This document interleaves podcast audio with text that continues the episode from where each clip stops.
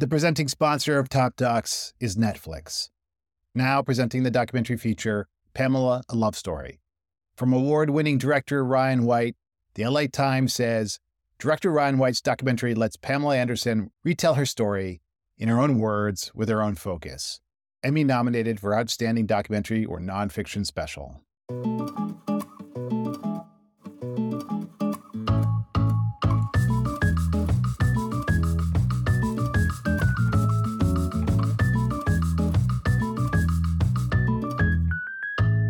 Today, I spoke with Laura McGann about her film, The Deepest Breath. The, the Deepest Breath is the story of a champion freediver and an expert safety diver whose lives seem fated to converge at the height of their careers. It's a look at the thrilling rewards and the inescapable risks of an incredible sport as they chase their dreams through the depths of the ocean.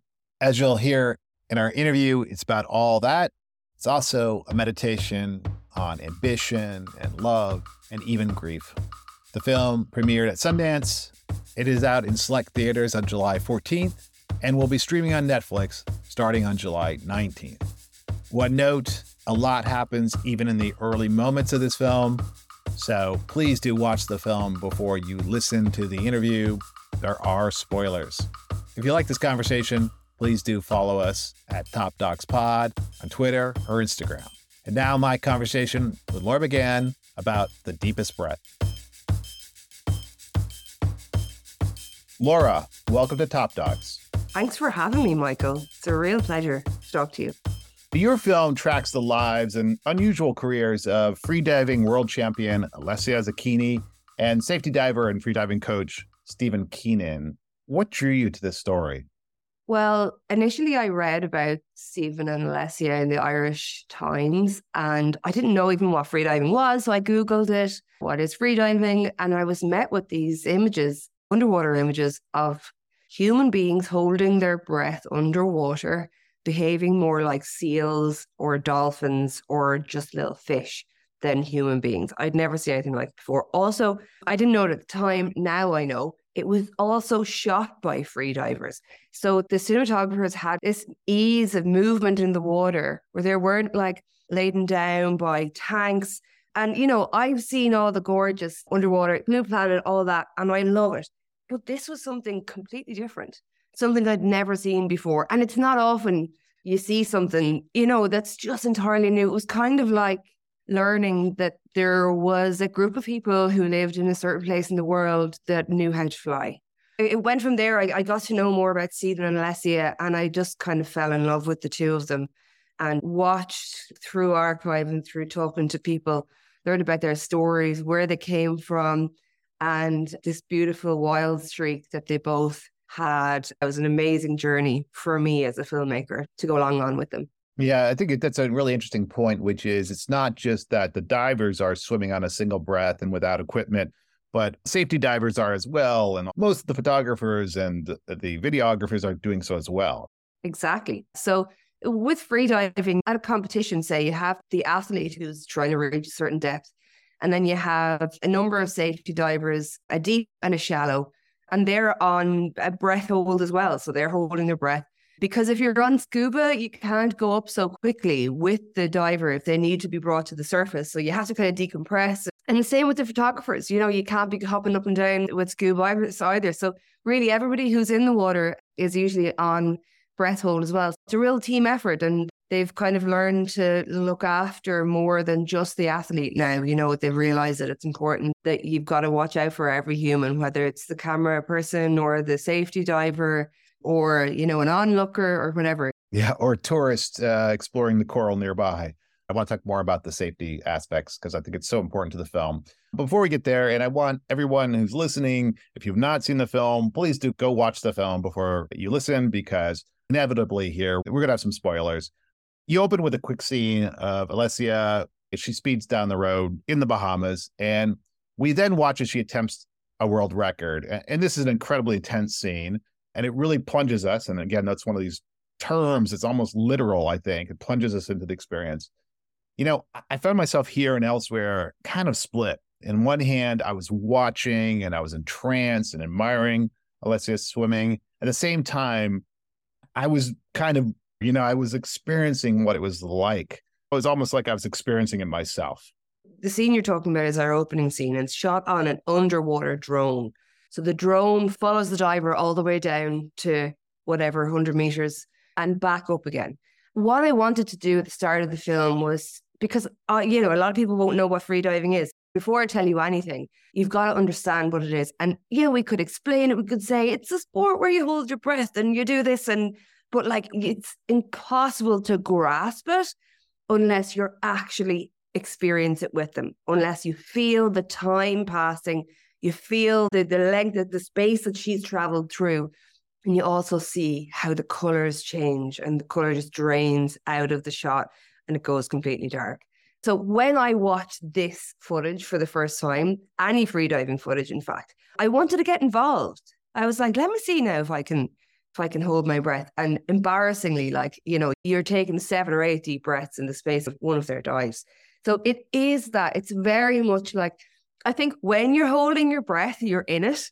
And then when you're breathing, you're back out of it again. And then you hold your breath and you get into it again. And then you breathe and you're out of it again.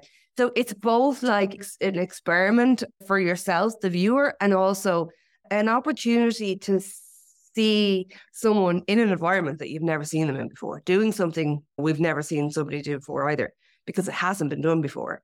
Yeah, I should note here that in my youth, I was a competitive swimmer, uh, not necessarily a winning one, but a competitive one. And we did a fair amount of breath holding. If you were a medley swimmer, if you were, for example, you had to swim the butterfly, we did a lot of like swimming laps under the water using butterfly kick only. Uh, so I can really uh, those scenes where she does 150 meters or whatever when she's you know a teenager is just incredible. The other thing about this scene, I think, is it's so intense but slow. The sound really, I think, becomes extremely important. You know, to me, I think I heard a little bit of uh, slowing a heartbeat. Obviously, this can't be the actual sound, so it's got to be constructed in some way. Could you talk about what you were trying to accomplish with the sound in this scene?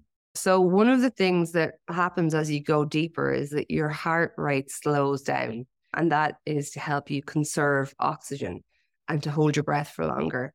And often, as the divers have explained to me, if you use your fingers to block your ears, you hear your heartbeat, you can hear the sounds of your body. And what I wanted to try and create was what the diver is hearing as they go down and they descend. Their ears are put under pressure because you've got all of the water that's above your head putting pressure on your ears.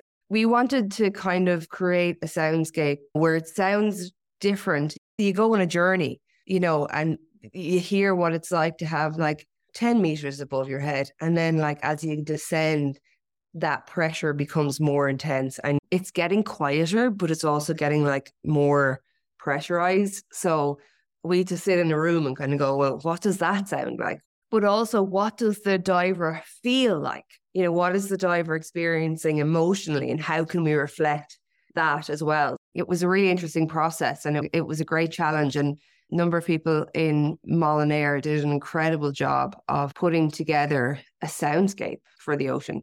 At the end of the scene, we see Alessia surfacing, and honestly, for those of us who don't know about free diving, we don't quite know what we're seeing. I think, I didn't. I wasn't sure that what I was seeing wasn't fatal. Can you talk a bit about blackouts, what they are, eh, how common they are eh, in free diving? A blackout is something that happens when your body realizes that it doesn't have enough oxygen. Your brain blacks out in order to kind of protect itself. I'm going to quote Stephen from the film 99% of blackouts happen in the last 10 meters of a dive. And it's because your lungs get smaller in size as you go down, and then they get bigger in size again as you come back up. And when they get bigger, suddenly your brain realizes, shit, I didn't have as much oxygen as I thought I did. It's like fainting. And it happens a lot in the sport. And it's taken a while for the people in the sport to say, okay, look, it does happen. It's part of the sport and there's kind of no getting around it. And usually, you know, people could black out for a couple of seconds. And freediving safety divers, they do a thing called blow, tap, talk. So they blow on the person's face, they tap their face, and they talk to them. It's a really, really simple technique which brings people back quite quickly. I remember seeing them for the first time in videos, but I actually remember seeing it in real life at Vertical Blue. And that was definitely weird for me to see a person, you mm. know, black out like that. I actually have only seen one in real life. So that was the only one. But from what freedivers have told me, you see it happening and then you see people coming back and they're all right. You see that enough times where, you know, it doesn't have that impact that it had on me the first time I, I saw it. But it is something that people seem to be quite comfortable with and accepting as being part of the sport. But it's definitely it's definitely hard to watch when you don't know what you're looking at. Yeah, and it really emphasizes the danger of what we're seeing, right? I mean, there is a dangerous part of this, which we'll talk more about. So after the opening, two of your key characters, I really argue kind of the emotional spine of the film, are the father of Alessia and Stephen, Enzo Zecchini and Peter Keenan. And this contrast between youthful ambition and maybe in some cases even recklessness and this older retrospective wisdom is stark. I think the way you shoot Peter in the kind of near shadow really emphasizes this. Can you talk about working with these two fathers in the wake of all the events of the film? So I suppose it's interesting the way, and this wasn't on purpose, but we shot Peter's interview first. At the time, he lived across the road from me, which is just a complete coincidence. Wow. I'd been researching the film for about six months and talking to different people. And then I was meeting with Peter and he crossed the road, which was just bizarre. We shot with Peter in Italy in 2019. And then Enzo was the last interview that we did, which was in the 2021. So was two years between the two interviews. It wasn't on purpose. It was just with COVID and everything. We were going to go to Rome and talk to Enzo. But also Enzo doesn't have any English. So I, I couldn't actually sit down with Enzo before we sat down for the interview. And all the other interviewees we spoke to, that was, you know, I had numerous long, long, long, long calls with them all before we did any interview. So it was really a shot in the dark what we were going to talk, you know, how much Enzo kind of wanted to talk about how he really felt about his beloved daughter going to these depths and having to watch her disappear into the darkness and wait until she came back up. I actually became a parent. Our daughter was born in February 2021. So, in between those two dads' interviews, I became a parent myself. And I suppose became acutely aware of that role and gave it a lot of thought. One of the things with freediving is that being the person at home must be very difficult for a free diver, it's a beautiful experience. You get to experience lovely calm, this beautiful free fall, the elation when you come back up. But the person on the surface who's just watching doesn't get any of that and potentially is quite nervous. And I've seen Alexei, who is the deepest man in the world, his partner, I watched her watch him diving. And it's tough to watch. It's tough to watch. And I could see that she was just having to grin and bear it until he came back up again. And I just thought, oh my God, how it's almost like even more interesting. How do the parent, how does the loved one do it? I knew as well that the kind of felt like the parent is going to be the voice of the audience in a way, you know, and it's going to have those anxieties and kind of reflect them. I also had no idea that Enzo felt the way he felt about Stephen. At the end of the interview, Enzo said that he would give his life for Stephen. Enzo's position there is just one of pure love and heartbreak, you know, for Stephen, for Alessia, and also for Stephen's family. And actually, it was a funny position to be in because Enzo and Peter had never actually been in touch so when I sat down with Enzo, I had obviously had many, many, many chats with Peter. Peter and Enzo had never been in touch after the accident. There was a lot that hadn't been said yet between the two families. And, and I suppose I asked Enzo, you know, what would you like to say to Peter if you were to speak to him? He said, I would give my life for Stephen. And I think that meant an awful lot for Peter to hear that that's how Enzo felt. And because there was the language barrier, I think that's kind of part of the reason why they'd never really had a conversation. And I believe that started a, conversation between the two families, which I think both are glad they've kind of had now. After the introduction, the first half of the film really is the stories of the two characters, main characters separate but in kind of different trajectories, but headed towards each other. And they're kind of entangled almost mystically, but they're different, right? So Alessia really seems to know what she wants from a very early age. We see her in the pool and the sea. Stephen's a bit looser to start. He seems to seek adventure all over the globe, but he's also torn. He talks about living a more conventional life. Looking from the outside in at Stephen's life and listening to his interviews and his own, looking at his own DV tape stuff that he shot, there seemed to be that conflict. And Peter mm-hmm. speaks to it very well as well. There seemed to be that conflict within Stephen whereby he didn't want to kind of be tied down to Dublin, but he was very grounded in his family and he suffered terrible kind of loss as quite a young kid. Peter says this in the documentary, you know, how the family split up and, and then, you know, not long after that, then his mum passed away. And and I think that maybe he was lacking the kind of the new family, you know, your family of origin, which he was really grounded in. But even though he did want to go off and explore the world and not necessarily just stay in Dublin. I'm not even talking about free diving. I'm just talking about like experiencing going through the Congo on your own, discovering the meeting people, going up into volcanoes, going down into the middle of the sea. It seemed like he was trying to have both things, which is hard to do. And sadly, at the end of the film, just before the end of the film, he finds what he's looking for. That's what it feels like. He has found someone to share his dream with, which does seem like what he may have always wanted. And then obviously it's just taken away very early and far too quickly. It's a story of, I suppose, finding your dream, but unfortunately not being able to enjoy it. So he does set up this diving center in Dahab, Egypt, and really seems to be prospering. He focuses on the safety side of things. It's very interesting. The whole sport, because its nature, requires this incredible crew, right? As you said, you have a deep diver and a shallow diver, safety diver. You have seem to have a medical crew that's above water. Can you talk just about the kind of safety structure that's built around these events? Now, I wouldn't be the best person to describe okay. the thing, but just from my own very much outside perspective, like you said there, there's the shallow and the deep safety. There might be surface safeties as well. The number might vary depending on the competition, but also you'll have at Vertical Blue, anyway, the year I was there, there was a medic on mm. the platform, maybe two. And then there was also dry medics who were at the shore. And there would be a team of medics, I think, in both scenarios. That is off the top of my head. There's a good team at any kind of reputable competition. There's a really decent team. And they really try to mitigate all the risk and make sure that if something bad happens, that they have the people there, but also the equipment there to help them.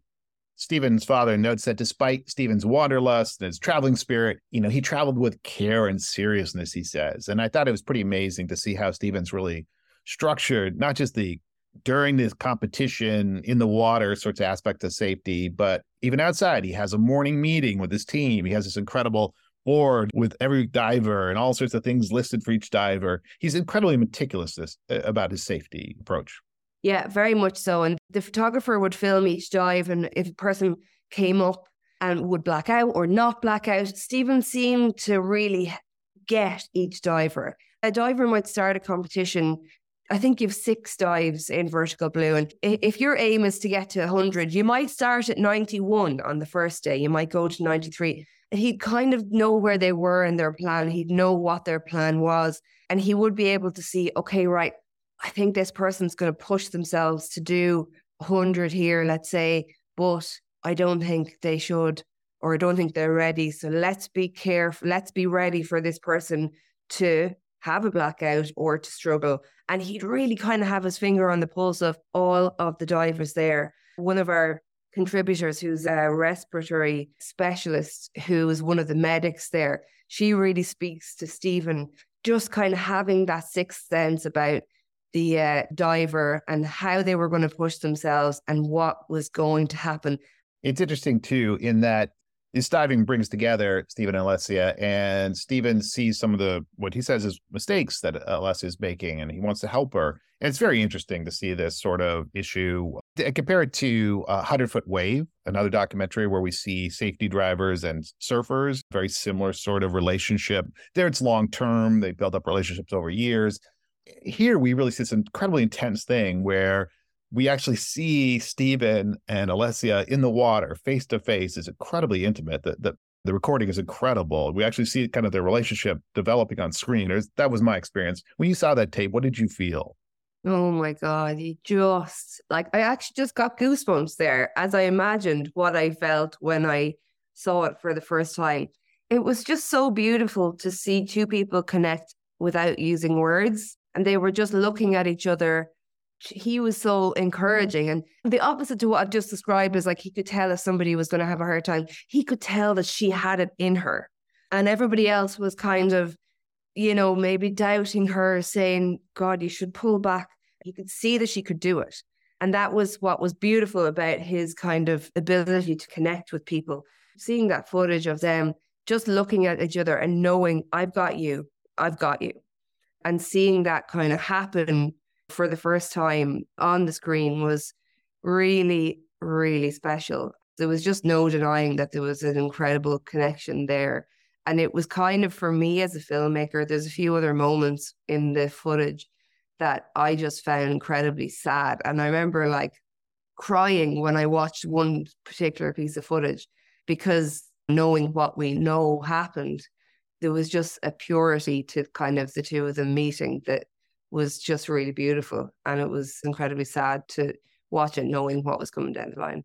I did want to ask about this because I was really interested in this character. And I think even more so than many other sports, maybe because of the risk, the specter of those who went before kind of weigh heavily. Can you tell us who Natalia Molchanova was and what she means to Alessia, maybe to all divers?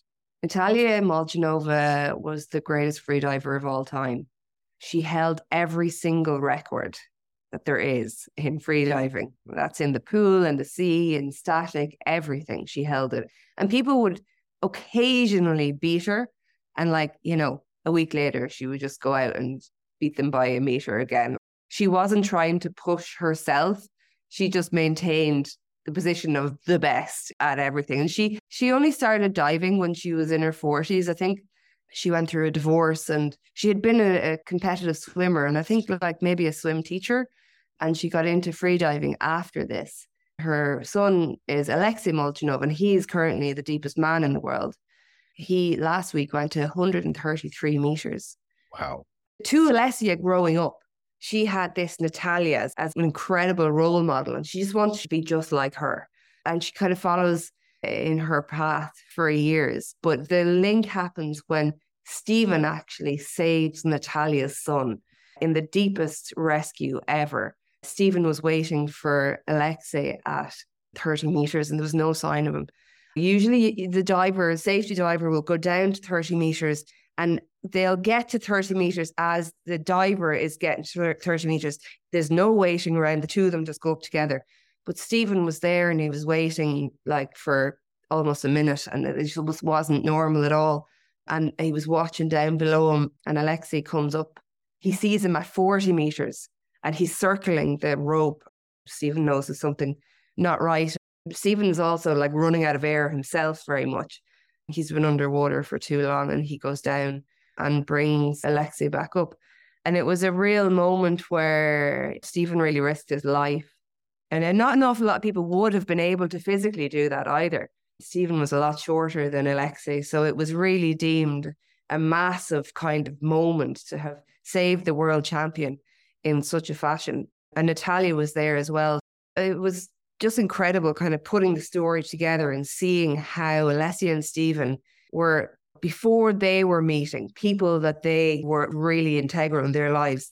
Those people started to weave themselves around each other and almost bring Stephen and Alessia in a way as well. So that's who Natalia Molchanova is. And unfortunately, sadly, in Spain in 2015, Natalia was on a dive with friends of hers in Ibiza and she simply disappeared.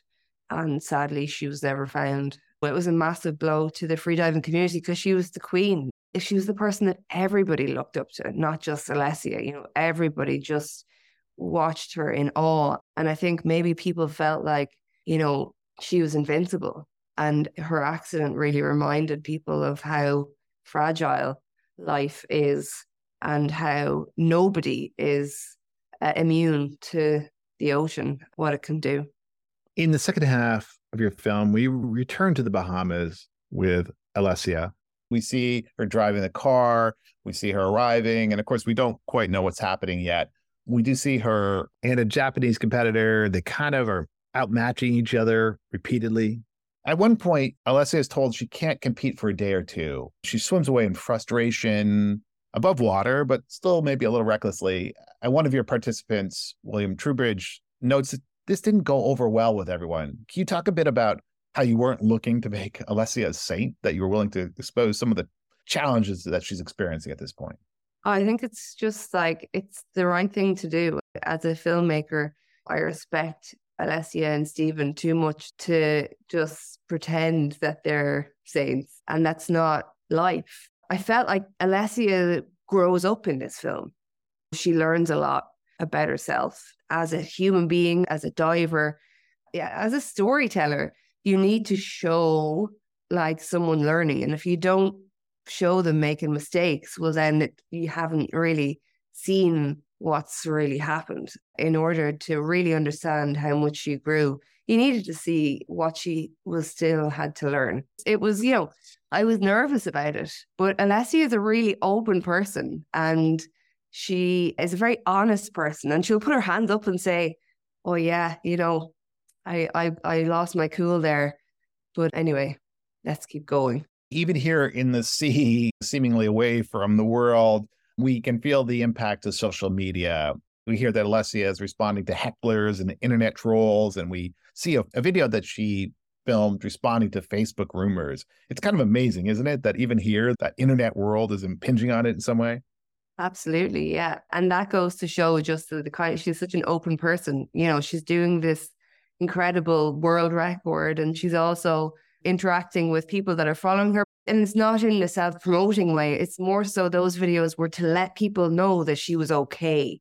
Because I think people were saying, oh, she blacked out at 20 and she had to get on there and say, you know, at more, I'd say mainly like for people that care about her. She's like, I didn't black, you know, this didn't happen and I'm okay and don't worry and calm down, everything's fine. It's a really brave thing to do and just to have to stand up and kind of defend yourself a little bit and just put a stop to any rumors that might be circulating. You know, we see the the dive for 104 meters, and again, if we're paying attention, we notice the first dive at the beginning of the film was actually, I think, a timed dive, and this is more a, a distance dive. But we're not quite sure what's going to happen, right? And you show Enzo actually watching it, and this is incredibly intense. And for anyone who's a parent, it's maybe even a little more intense. It's tough for him, even if he knows what the results are. Can you talk about bringing him into this experience this way? I was floored in that moment because we did, myself and Enzo did the interview, and I was outside the room, and our interpreter, Claudia, sat across from Enzo. So I'd ask the question from outside the door. They'd both hear me. Claudia would translate to Enzo. Enzo would answer, and then Claudia would translate his Italian back to me. So we spent the day with Enzo in his house, and it was a long interview. You know, it was maybe about four hours. So we really got to step by step our way through Alessia's life and through Enzo's own life as well. We actually sat down to have a cup of tea, I think, and just get some little shots of, of Enzo. It wasn't even really entirely intentional. And because we'd spoken about this 104, it was where she breaks the world record. And we put it on, we press play on the laptop, and he watched it. And like he just watched it once, it just brought him right back. And it was as if he was watching it for the first time. And he was just in a knot, even though he knew she was going to come back up, but he just went right back into that space that he had been in. And you could see the tension in his face. You could see the pain, you know, that he was feeling waiting for her to come up out of the darkness because, of course, the sonar stopped working. So they didn't know where she was. So it was just an extra tense moment. That emotion is so on the surface for Enzo that it didn't take much for him just to be right back in that place. This um, dive actually was successful and she does finish that competition. They both are living afterwards. We weren't necessarily sure going into it that that's what's going to be the result. But then we go into the final tragic incident, which happens at Dahab at what's called the Blue Hole. Can you talk about what the Blue Hole is? Yeah, I suppose in the film we discover the Blue Hole through Stephen as he's traveling around Africa. He ends up in Egypt. He went there to update his PADI license, put more hours so that I don't know how that works. But and he discovered this place through scuba diving initially, and it's in the Sinai desert, just on the edge. You've got these massive mountains that are like this beautiful sandstone color, real spiky, rocky mountains. And then it goes down, you've got this little stony patch, and then you've got the sea, and about 10 meters out to sea is this massive drop off. So surrounded by coral. It's like a cylindrical sinkhole, which goes down to about 102, 103 meters. And down at 53 meters or thereabouts, there is what's called the arch. So if you, with your scuba, you're going down, even if you go down to, I think, 40 meters, you can see down below this arch, which people have described it being like a cathedral of light just opens up down under the water. And it is a tunnel that goes through the bedrock for 35 meters. And then you come out the other side. They had seen pictures, maps of how this all worked. And we went and we filmed there in May 21. And I was getting in there for the first time, just we started to shoot and had my little goggles and snorkel and fins on. And you can't walk on the coral because you don't touch coral. So it would have been about up to my hip, let's say. But I was on the surface, just like flapping my fins and looking down at the shallow water and then fish and corals, beautiful. And I kind of forgot where I was. And then all of a sudden, the ground just dropped out like a cliff. Like well, nothing gradual about it. it. The coral disappeared, and it was this massive drop down to 100 meters, completely like it was like this flash of blue, the brightest blue light that seemed to go on forever. And the visibility was incredible. You could see fish that were like 20 meters away. And that was a kind of important moment for me because a lot of the divers had described this blue and how it calls you and how you just want to be in it. And I was just so delighted that I got to kind of at least see from the surface what they were talking about. I think it was important. It definitely, I think it informed like visually how I put moments of it together. Yeah, it's visually stunning, and your description there was great. Thank you for that. And in the scenes where Alessia is basically attempting to navigate the arch, what I was struck by in some ways was what wasn't there too. You know, in our documentary landscape today, we might expect to see a virtual model. For example, The Rescue does some great modeling of the cave system that the Thai kids are caught in. Or, or, or given the importance of the outcome and what happens, you maybe even a countdown clock. You do include some shots, I think, that were recorded later, but in general, you rely on the film and the photography from that day. And I think even more importantly, in some ways, the testimony of your participants. Can you talk about that decision not you know, make a model, but you really focus, I think, on what people experienced that day? It was kind of twofold answer. The way we put together the scene of the accident was based on, first of all, the accident report which outlined exactly what was supposed to happen second by second from everybody's perspective the safety divers, Stephen and Alessia, and also other people on surface. And then what exactly did happen second by second from everybody's perspective. Interesting. I only wanted to speak to people who were there, and I only wanted them to speak to what they saw and what they experienced it was just really important to me. And we were blessed that we had a really accurate account of every moment for every person. And we wanted to keep it as straightforward and as simple to those facts as possible. But also, we played around with, you know, we spoke about putting a CG model together and we spoke about stopwatches on the screen. And, you know, we would have absolutely used them if we had to, but we felt when we were putting together that using people's perspective, using people's like POV from the different safety divers and Alessia's POV and seeing, because we had the spine of the archive from the day, that to be in the moment with the divers felt more important. And we felt that the audience was with us and we felt that the audience would grasp it, the geography, even though it's quite complicated. felt like people did a really good job of kind of like visualizing it. So I was glad that we didn't have to use those tools in the end and we could do it in a way which felt more in tune with the film and how the film had been put together up until that point. I think it's the right choice. I'm not surprised you thought about the other mechanisms, but it really does work here.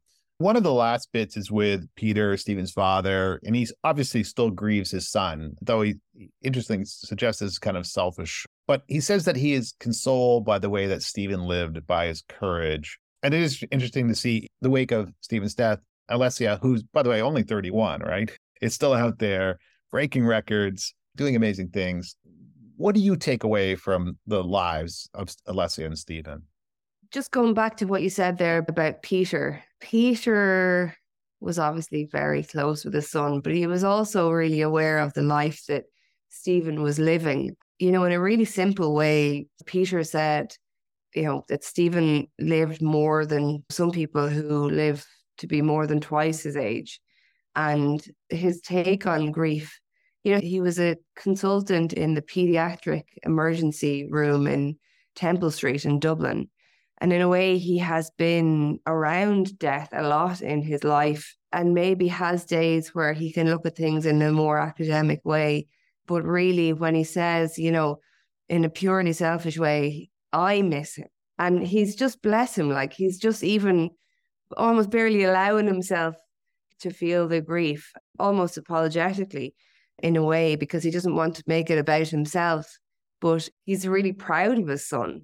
And I think that's the way that I felt then able to approach Stephen's story, not as a sad story, but as a story of somebody who lived an incredibly fulfilling life and did live a much greater life than uh, you know some people who live till they're 80 it was really peter's take on it that allowed me to approach it in a more joyful way rather than with complete sorrow. And i suppose as well alessia has taken that on also and that's the way stephen kind of lived as well he didn't hide away and hope that he'd live till 100 safely he went out there. He was aware of the risks that he was taking throughout his life. And Alessia has like embraced that spirit as well that both Peter Keenan and Stephen Keenan had. But that's not to say that it's an awful heavy weight that she does have to carry for the rest of her life. So it's really twofold.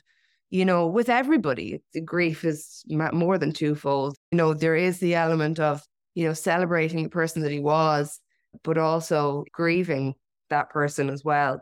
But one of the things Peter said recently, which I thought was a really grounded kind of way to look at Stephen and, you know, this kind of Stephen story that's starting to get out there, which Peter said he didn't die a hero. It's not this hero's story. It's a story of someone who just did the right thing. They died doing the right thing. A lot of people die doing the wrong thing, and he died doing the right thing and he's proud of his son for doing the right thing.